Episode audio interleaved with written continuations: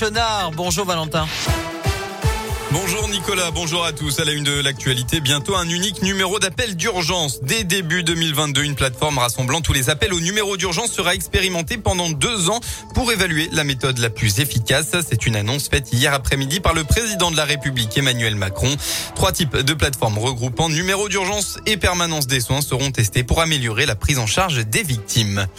Dans la région, en Haute-Loire, un grave accident hier pendant la Coupe du Monde d'enduro. Le Grand Prix de France se déroulait à Langeac. Peu avant 15 heures, un compétiteur de 25 ans a fait une sortie de route avant de chuter en contrebas de la piste.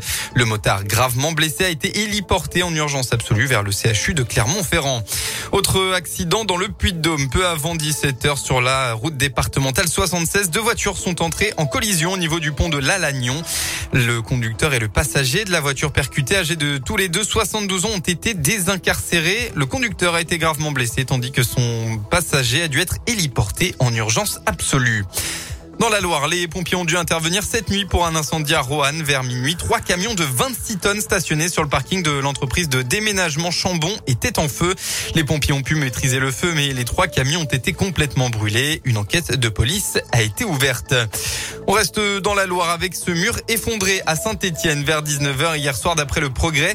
Un pan du mur est tombé sur la route dans le quartier de Montaut. Le morceau d'environ 4 mètres de hauteur et sur autant de largeur s'est décroché, heureusement sans faire de victimes ou de dommages collatéraux. Une euh, dizaine de personnes habitant les maisons juste au-dessus ont tout de même été évacuées euh, pour la nuit, pardon, euh, par mesure de précaution. Dans le reste de l'actualité, on en sait plus sur l'agresseur qui a mortellement poignardé le député britannique David Ames. L'homme âgé de 25 ans avait été orienté vers le programme national de lutte contre la radicalisation, mais n'y avait pas été assidu. Selon les médias britanniques hier, le suspect serait un ressortissant d'origine somalienne. Les sports en football. Hier soir, le Clermont Foot a trouvé la victoire et le sourire. Les Clermontois se sont imposés à domicile face aux champions de France en titre. Lille, résultat un but à zéro.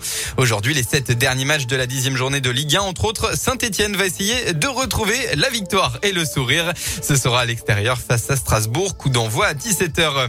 En rugby, enfin, victoire sur le fil pour la SM Clermont. Les Clermontois se sont imposés 22 à 20 sur la pelouse de Montpellier. En revanche, grosse inquiétude pour Sébastien Bézi, le demi-mêlée s'est blessé au genou droit pendant la rencontre. La météo en ce dimanche, attention, il y a toujours cette brume matinale bien présente actuellement en Auvergne-Rhône-Alpes, mais pas d'inquiétude, elle devrait vite se dégager pour laisser place à un très beau temps ensoleillé dans la région. Quelques nuages seront tout de même présents dans l'Ain. Côté température, peu d'évolution par rapport à hier. Vous aurez au maximum de la journée entre 14 et 18 degrés, 15 à Bourg, 16 à saint 17 au Puy et 18 à Clermont.